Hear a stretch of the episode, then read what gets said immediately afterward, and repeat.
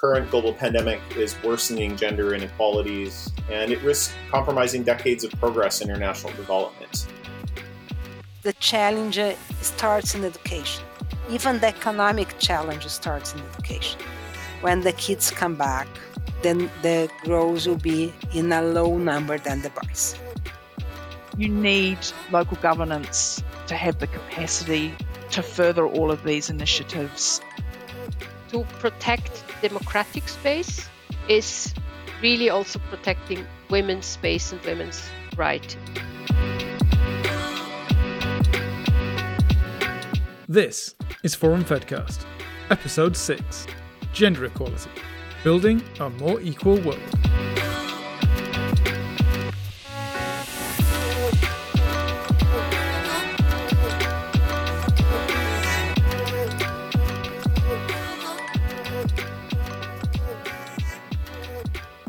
Gender equality is now firmly situated at the top of the Sustainable Development Agenda.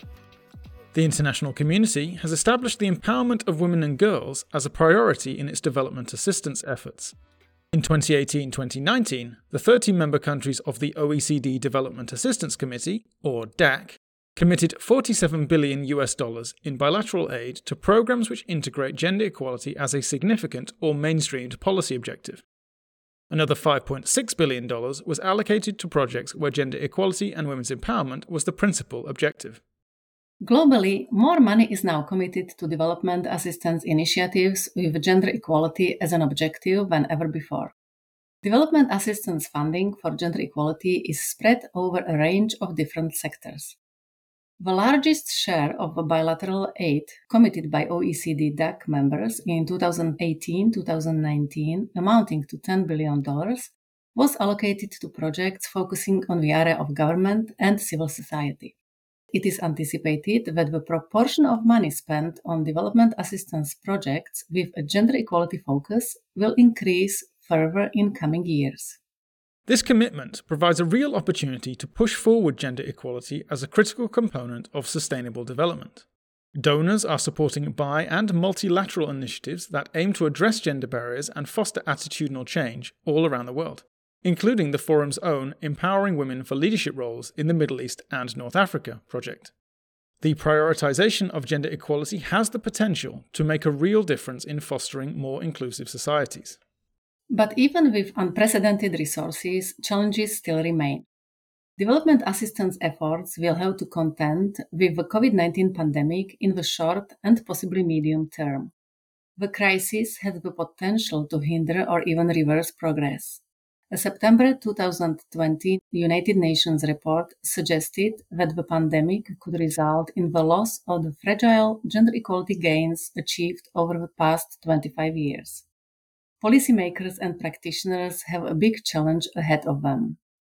In this, the final episode in our series on gender equality and federalism, we'll hear how two federal countries, Canada and Switzerland, approach development assistance to advance gender equality.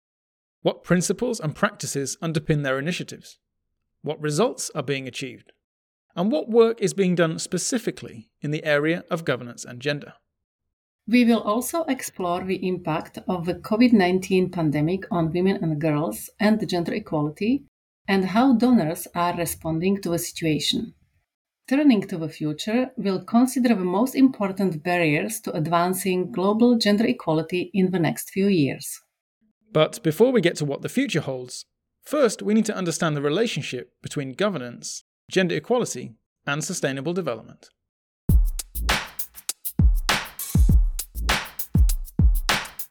The connection between gender equality and governance is recognized by the development assistance approaches of both Switzerland and Canada. For Ursula Keller, Senior Policy Advisor and Head of the Governance Unit at the Swiss Agency for Development and Cooperation, the two are inextricably linked. For us, it is clear that effective, accountable, inclusive governance is critical for achieving gender equality or one might say vice versa. If we have high gender inequality, this is often an indicator of weak governance as well. Good governance and gender equality are intrinsically linked. It's like two sides of a coin. As Ursula explains, Recognizing the relationship between gender and governance enables development practitioners to address both individual and broader structural barriers that obstruct progress towards equality. With my two perspectives as previously gender advisor and now governance advisor, I feel as gender advisor we always had to fight a little bit. There's the tendency to look at the individual women as the main focus and I always had to push a little bit yes, it's about this woman, but it's about the context and the structures she's living in. It's the enabling framework that we have to look at. We cannot just look at women. While with governance, I have the impression we start with these structures and the enabling frameworks, and sometimes we lose sight a little bit of the citizens and the men and the women and the children and the old and the young people as individuals inside. So I think it's really bringing these two perspectives well together and they both depend on each other. For Mark Banzet, Director of Natural Resources and Governance at Global Affairs Canada, governance and governance mechanisms have a capacity to support gender equality within societies.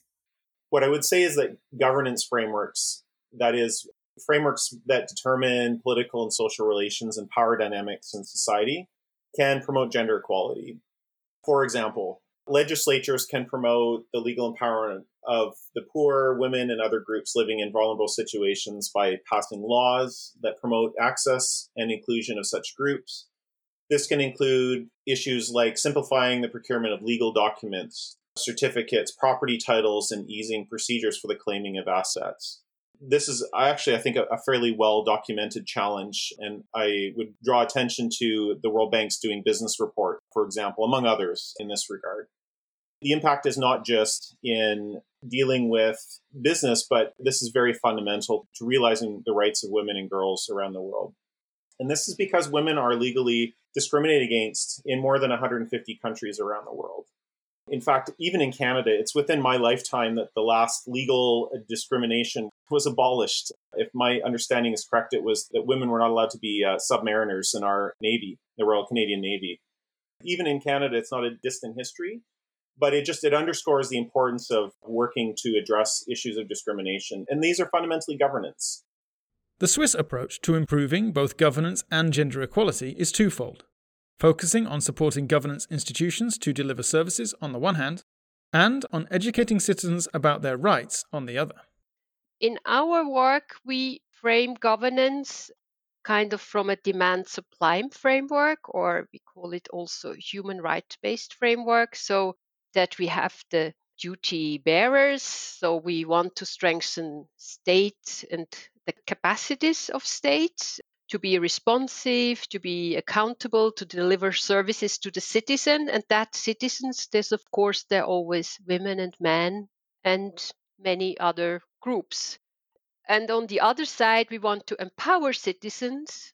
And that is again, as right holders, women and men as right holders, to claim their rights, to hold governments accountable, to participate in decision making.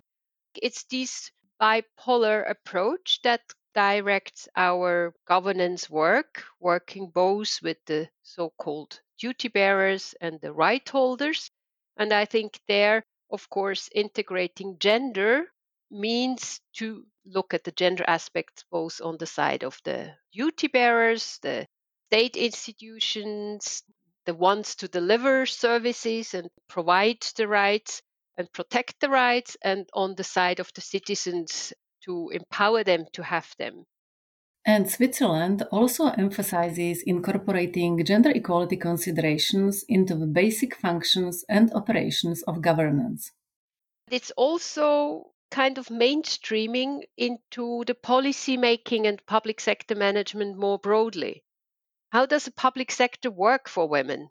There we have to make the analysis of what are the services that a government, be it on national or local level, what are the services? Are they conducive to gender equality? Do women have equal access? Are they able to afford those services? Are they involved in the planning, in the decision making about these public sector policies?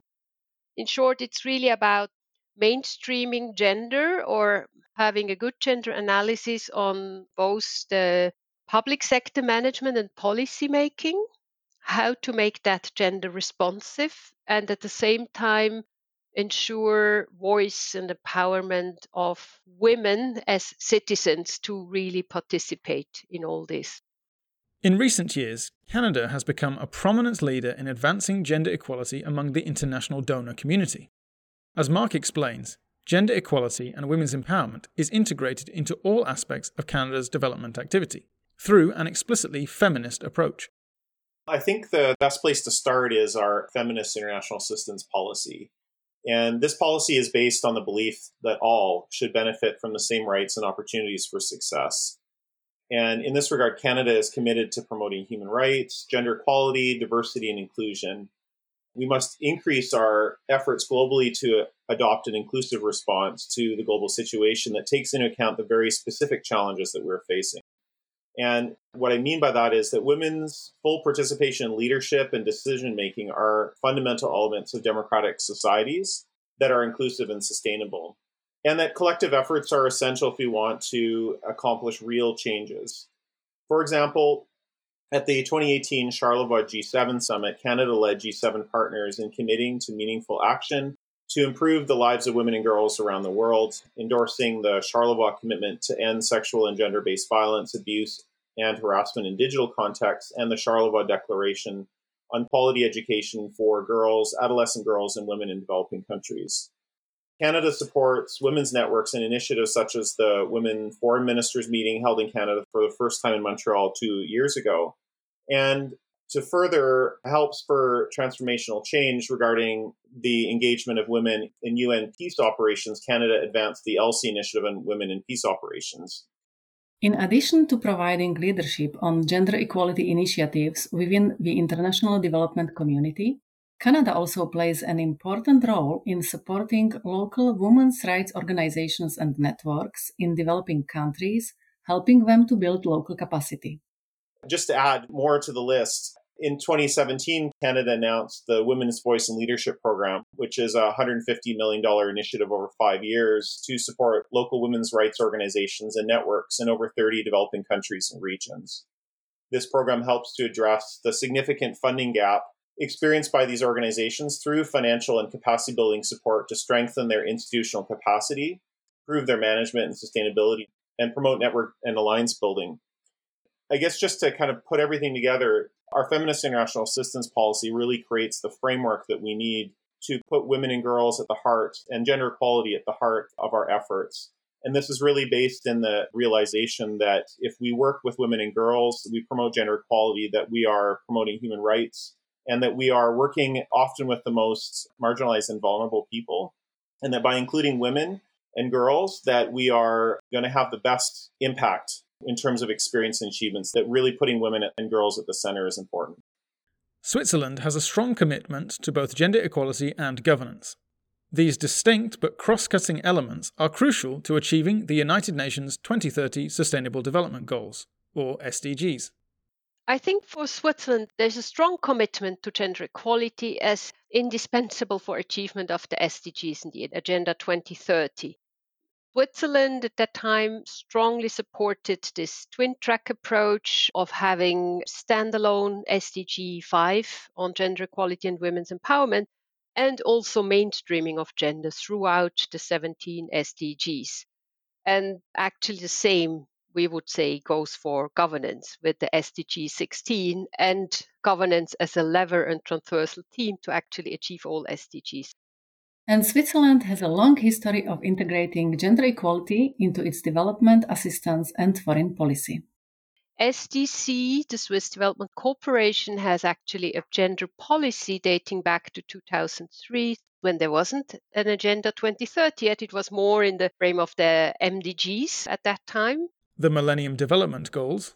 And of course, the post Beijing 1995 approach of gender mainstreaming and there it was firmly established that gender equality is key for sustainable development, gender mainstreaming as the tool and instrument to do so. Later on, this commitment was recently followed by broader foreign policy gender strategy that incorporates the development cooperation but goes beyond that really also includes a broader commitment to gender equality of Switzerland's foreign policy as a whole. And that builds on three thematic pillars, mostly political empowerment, economic empowerment, and prevention of violence against women. And again, the mainstreaming throughout SDC, FDFA's policy more broadly. Switzerland also plays a role in facilitating cooperation on gender equality in multilateral forums. Switzerland sees itself very much as a bridge builder in the often polarized discussions in multilateral forums, for example, on issues around sexual and reproductive health and rights, violence against women. So, in many ways, Switzerland, while having a clear commitment, Switzerland in these multilateral forum, for example, on the Commission on the Status of Women, is more the bridge builder. We do have, I would say, a strong gender commitment and strong policy, but Switzerland wouldn't necessarily call it a feminist policy, as does Canada, but probably that is more a matter of narrative and political culture. Gender equality is therefore strongly embedded within Canada and Switzerland's development assistance approaches. But how does this translate into activity on the ground in developing contexts? To take just one example, Canada has had success with projects aiming to address child, early, and forced marriage in West Africa.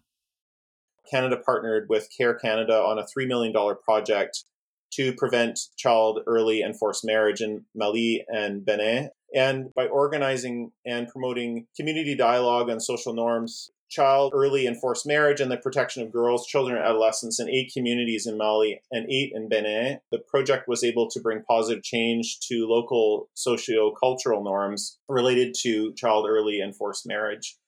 In Benin, the project was able to decrease the percentage of traditional authorities, locally elected officials, and religious leaders who defended the practice from 41% to 15%. Now, I would argue 15% is still too much. But in Mali, the number of targeted traditional leaders and influencers who could describe the negative consequences of child marriage grew from 25 to 65%. And again, you have to recognize that the world is sometimes a difficult place, but this is real progress, even if there's still a way to go on it.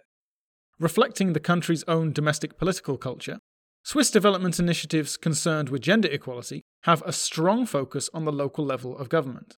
Gender equality has been integrated into local governance capacity development projects. We have several programs on gender responsive budgeting Kosovo, Kyrgyzstan, Bangladesh, Bolivia. And usually, this gender responsive budgeting is integrated project lines as part of broader local governance programs. These are never standalone programs. The aim is there to promote gender equality and social inclusion more broadly and improve services through inclusive decision making in and through public finance management. So it's really the public finance management as a venue and as an instrument. It's about mainstreaming budgetary processes more broadly, but with a focus on local level governance.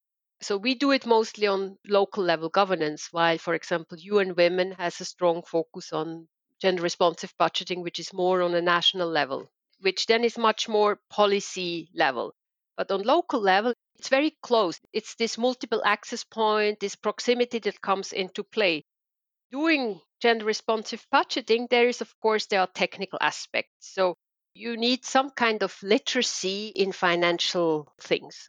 You have to have a certain understanding and awareness of how is a budget coming, how is actually decisions on how much money we spend on what. And that in a local community, is this mostly on a new football stadium or do we have streetlights in the night and the community center and a library? Budgets represent needs and priorities of people. That means you need also people have a say and jointly discuss what are these priorities. So it is a lot about getting different groups of people, civil society, especially also women, into these bargaining and decision process. Educate on some of the technical issues and have women a say in these technical matters. And the impact of Swiss development assistance work in advancing gender equality at the local level is illustrated by examples from Bolivia, Bangladesh, and Kyrgyzstan. In the Bolivia program, a local governance program, they established in legal counseling centers within the local government with public budget, not an NGO that provides the service, but actually provided by the local government through the local governance budgets. So a specialized unit that was responsible for legal advice and counseling for survivors of violence. In other like Bangladesh and Kyrgyzstan, you could see that as part of these participation in these public budget processes, women actually gained status and influence because they discussed or participated in the committees because then there were different budget committees and they were a part of them. They brought in they maybe developed projects they wanted to submit. So they gained understanding influence status and later on got elected as local representatives of these governance areas it is like a trigger for empowerment but it also it helps to take better into account the variety and the diversity of citizens needs Canada's approach recognises the importance of working not just with politicians, officials, and institutions of government. Civil society organisations also have a crucial role to play in holding government to account and advocating for gender equality domestically and internationally providing support to civil society organizations, particularly women's rights organizations that perform an oversight role and act as a check and balance on the actions of government is really key. So it's great to have legislatures that we can have laws, uh, great laws, getting rid of discrimination that exists in government practices or in, in law. Again, women need to be very active participants as advocates, uh, as parliamentarians, as the ones making the laws, that it needs to be really built from the ground up with the perspectives of women and girls. And there needs to be checks and balances from civil society. Over the past 18 months, the COVID 19 pandemic has presented unprecedented health and economic challenges to governments all around the world. And in Mark and Ursula's view, there is no doubt that the crisis has had a disproportionate impact on women and girls.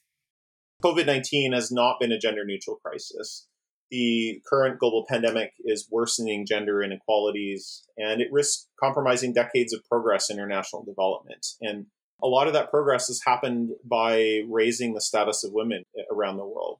Women, children, marginalized groups have been particularly affected. I think everybody noted that with this crisis, it's of course the gaps and divides, the pre existing social fault lines were just reinforced. Evidence from Ethiopia indicates that the gendered effects of the pandemic have exacerbated the inequalities between men and women. As Sosena Mulatu, gender specialist at the Forum of Federations, explains, this is reflected in increased violence against women and in women losing income. I would like to mention and emphasize here the gender inequality challenges faced in the country as a result of COVID 19. Emerging evidences show that women and girls suffer from extreme and multifaceted complex negative impact because of the COVID 19 crisis. Gender based violence has been reported as a major concern. It is increased during COVID 19. It deepens economic social stress for families with restricted movement and social isolation measures. Many women are being forced to lock down at home with their abusers at the same time, the essential service to support survivors of gender based violence are being made inaccessible. While the data is at early stage, the number of rape cases and domestic violence in the country has increased by estimated 25 up to 30 percent. Different regional states have also reported early marriage cases that have been conducted as a result of school closures and girls are forced to drop out from the school. In the economic affair, also women are the majority workers in the informal sector with low income and little or no savings. Because of the lockdown related with COVID 19, many women lose income even for daily livelihoods. A number of measures introduced by governments to control the spread of COVID 19 have had unintended negative impacts on women. Lockdowns and school closures have increased women and girls' care responsibilities and in many cases have left them more vulnerable to violence and domestic abuse. It's very clearly the pandemic and the measures that were required to manage the pandemic, the lockdowns, the economic disruption. Lockdowns meaning sitting at home with the children, home office, homeschooling, all those things which were the measures that are required to manage the pandemic, care was a big thing.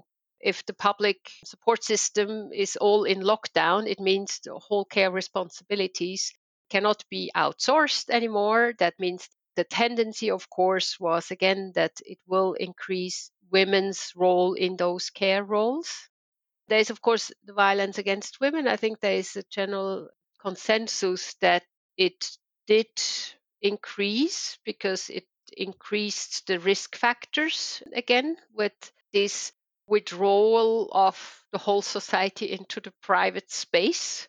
So there is just this more momentums and, and, and higher risk around increased violence against women and all forms of gender based violence.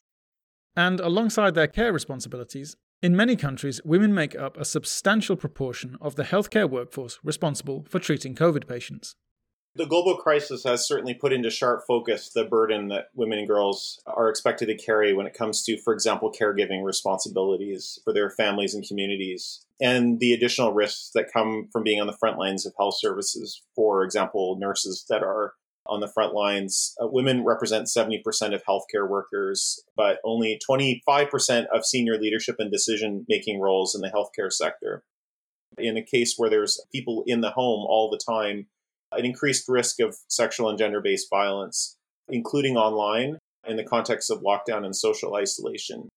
This is something that unfortunately is a reality now and will become even more exposed as we discover that COVID 19 isn't just a health crisis, it's also a governance crisis and a human rights crisis. According to Ilana Trombka, the Director General of the Federal Senate of Brazil, the most damaging gender equality impact of the COVID 19 pandemic is on the education of girls. First of all, we need to talk about education. And this is coming to be a very important issue in Brazil, we are inside the pandemic moment. And you know, a lot of kids left the school. And we know for sure that the girls will come back in a lower number than the boys.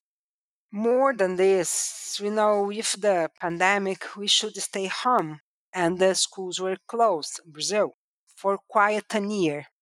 And not everybody in Brazil can have a computer, can have internet, so we lost a year for the kids. And for the poorest was much worse than for the richest. So the public education, when the poorest study, it's quite destroyed. The challenge uh, starts in education. Even the economic challenge starts in education. If these girls would stay home and do not study, if these teenagers during the pandemic got pregnant in a very young age, they won't be back in school and they won't study. And in the future, they will be housewives or they won't grow in their professionals because they won't be in school or universities. The economic effects of the pandemic have also been damaging. In poorer countries, women are often the majority of workers in the informal economy. When lockdowns halt economic activity, they are left in a precarious situation. The question about job losses, being out of business, losing economic opportunities, women who have a big share of women in poor and, and developing countries work in the more informal sector. If there is a lockdown, the whole informal economy is basically from one day to the other. All those petty economic activities, trading, they basically from one day to the other you're out of job and then you don't have in these contexts unemployment benefits or insurance although in this informal economy they're most vulnerable they were most hit and many many of them were women Beyond the big picture, women also are facing particular socioeconomic threats, including disproportionate economic vulnerabilities and burdens. I mentioned the healthcare, employment, but especially in developing countries. And then the same thing in terms of compromised access to, to reproductive health, to maternal health resources. Coming back to governance, the extraordinary situation of a pandemic has led in some contexts to an erosion of civic rights and the shrinking of democratic spaces, which have negatively impacted gender equality. In terms of the role of governance, what really works to manage such a crisis, you need strong leadership. And of course, in some contexts, it has really been misused, misused to oppress civic rights, space for civil society, undermine democratic processes, undermine political oppositions. I think there has been a lot of instrumentalization of the situation on one way. So the role of governance on how to protect women's rights, I think it's really the protection of the civic rights because civic rights they are women's rights the way out is really making sure and redoubling those efforts to make sure women and girls are included in decision making about the pandemic and are involved to the extent possible in being part of the solution. Because I think women and girls have lots of important contributions to make. The role of governance is to reclaim the space for democratic governance, for democratic participation, for media freedom, for civil societies it's really important to make sure to protect those spaces and where they have been closed to try to reopen and protect those spaces because these spaces there are also the spaces where women's organization can work where women's human rights defenders can work who are the most vulnerable or women in media. To protect the democratic space is really also protecting women's space and women's right. For ursula Social accountability is crucial to advancing gender equality and ensuring that women and girls are able to exercise their rights. Another point is to work on social accountability, strengthen social accountability initiative to reinforce the checks and balances because with this whole thing you have of course this executive rule so basically the checks and balances are weakened or for a certain given time, they're legally put out of function. In established democracies, you can handle that. But in other contexts, I think it's important to reclaim all those checks and balances through the power sharing of different institutions. And for gender equality, I think it's really also this social accountability that is very important to hold governance, local governance, accountable to provide services, to be the watchdog for actions to establish and re-establish these mechanisms. The strain that the pandemic has placed on public finances also has the potential to limit progress on gender equality. Even pre COVID, the availability of funding was an important component in advancing the rights of women and girls in federal and decentralized contexts. Dr. Christine Forster, Associate Professor at the University of New South Wales and author of the forum's Gender Equality and Federalism report, explains why. Fiscal support is very important in federal systems in terms of all of these initiatives to further gender equality and women's rights. The ability to innovate, for policy transfers to happen, for multiple access points to be successful, you need local governance to have the capacity to further all of these initiatives and policies and so forth. During the recovery from the pandemic, reduced government budgets and competing priorities at local level may have an impact on services for women and girls.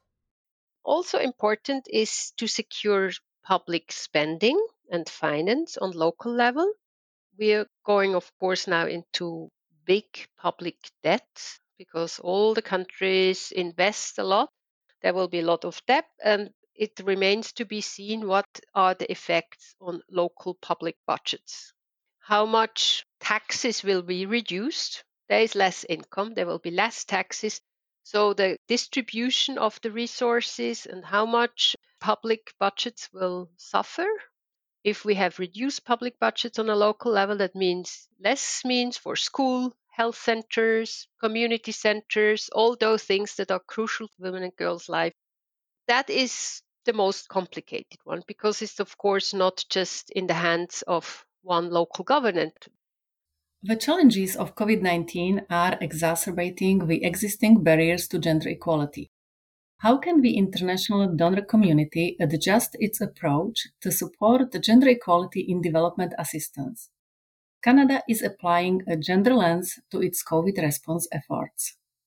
In response, Canada has focused its international assistance to respond to COVID 19 not only to fight the health outbreak, but also to mitigate its impact on gender equality. Canada, we remain committed to advancing gender equality and the empowerment of women and girls, which is really at the forefront of our feminist international assistance policy, and have applied a gender focused through the, the lens of a gender based analysis plus, so an, an intersectional gender based analysis of our COVID response at home and abroad. This is Forum Fedcast. The international community remains committed to supporting the empowerment of women and girls through the Sustainable Development Goals and their own bilateral initiatives. At the same time, advancing gender equality may be more difficult in the context of pandemic recovery. As we look to the future, we asked the guests from our gender equality series to reflect on what they anticipate will be the most important gender equality and governance issue over the next five years. Escalating political instability and violence in Ethiopia has the potential to have serious impacts on women and girls in the country. I think the most important gender equality and governance issue that will be faced in Ethiopia may be unpredictable. But in most likely scenario, post-election conflict or tension could be the main gender equality and governance issue, in my opinion. Since Prime Minister Abiy appointment, a number of reforms have been observed but it has accompanied by ethnic tensions, violence, and breakdown of law and order. Women and girls have uh, disproportionately affected by these situations. Evidence shows that women and children account the highest number those displaced in border clash. Gender-based violence cases such as rape have been reported in the recent violence instance in this country. The country still has a long way to go to see unity, restore the rule of law and sustainable peace and stability. But based on this situation, I can say the post election conflict and violence could be the main governance issue that may have also a number of gender specific challenges. Gender based violence, displacement, this can be the most important challenge. Mark believes that, in the context of recovery from COVID 19, the most important challenge which must be addressed is sexual and gender based violence. The first thing is to get our own domestic houses in order. And I think that federalism in Canada is going to play an important role in that in Canada in terms of addressing, for example, the, the impacts of the COVID 19 pandemic, the dual role of federal and provincial and territorial governments in the context of the delivery of health care and in managing health managing the economic aspects of the crisis, creating a framework for inclusion, a framework for dealing with the economic consequences. When it comes to really the, that international, there are a lot of pressing challenges.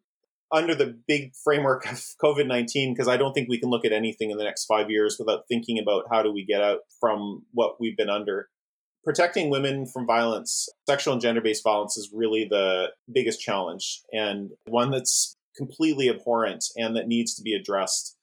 There is no cultural context where it's appropriate around the world to engage in sexual and gender based violence.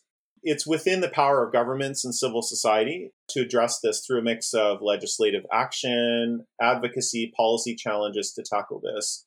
And there's a need to reach out on the basis of our shared humanity, looking at the fullness of human experience as both an opportunity to celebrate diversity and confront discrimination, looking at it through the lens of gender, race, socioeconomic status, among others. You need to have a big picture and then look at it from and gain the perspectives of women and girls in this to ensure that it's addressed equitably. If we can come out of this pandemic having shone some light on the need to address sexual and gender based violence, something good will come out of it. Political polarization and democratic backsliding, and the impact this can have on women's rights, are Ursula's main concerns. I think if I look at it through really the governance lens, to me, this political polarization that we are facing at the moment that goes across north and south, this democratic backslide, the shrinking space, pressure on civil society, that is also a very, very big challenge facing for gender equality. All those shrinking space, all those trends to more authoritarian systems is also a threat to women's rights and gender equality. In general, I would say inclusive, pluralist, equal societies, they also protect best or promote best gender equality. And if we have systems that close in, that are authoritarian, this political polarization, I think this is really a threat and leaves way to stronger backlash again to the hard fought women's rights. The whole digitalization, the power that actually goes through digital information, media, the scope of control that is possible, I think these all will have effects also for gender equality and women's rights. Of course, there's opportunities with it, but there are many, many great risks related to harassment on internet, in the social media. There are many things linked to this general trend of polarization and democratic backslide. And so, as we work towards a more gender equal future, what principles can we take with us on the journey? Inclusive governance is vital to ensure that no one is left behind. Going local is almost in the DNA of Switzerland, but we really have to make sure that it works as well for women. In Ethiopia, a positive social and cultural environment is needed for gender sensitive federal governance. There are exciting opportunities to further gender equality in federal and decentralized systems. We just have to step up and capitalize on them. I believe in the future, but I believe that I can change the future.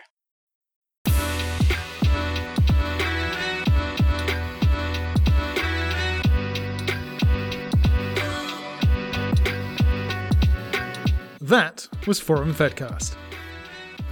Huge thanks to our guests in this episode and throughout the entire gender equality series Dr. Christine Forster, Ilana Trombka, Susana Malatu, Ursula Keller, and Mark Banzet. For the previous episodes in the series, just search Forum Fedcast on Spotify, Apple Podcasts, Google Podcasts, or Podbean. The Forum's Gender Equality and Federalism report is available to download for free via the Forum website at forumfed.org. That's forumfed.org, which also hosts a library of other resources on federal and multi level governance. You can find us on Twitter at ForumFed and as Forum of Federations on Facebook and YouTube.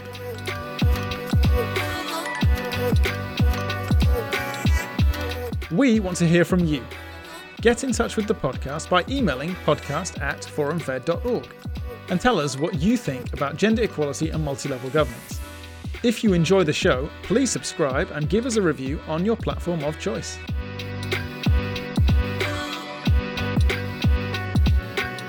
This episode was written and hosted by Diana Shebenova and me, Liam Whittington. It was produced by Asmus Reby and Liam Whittington.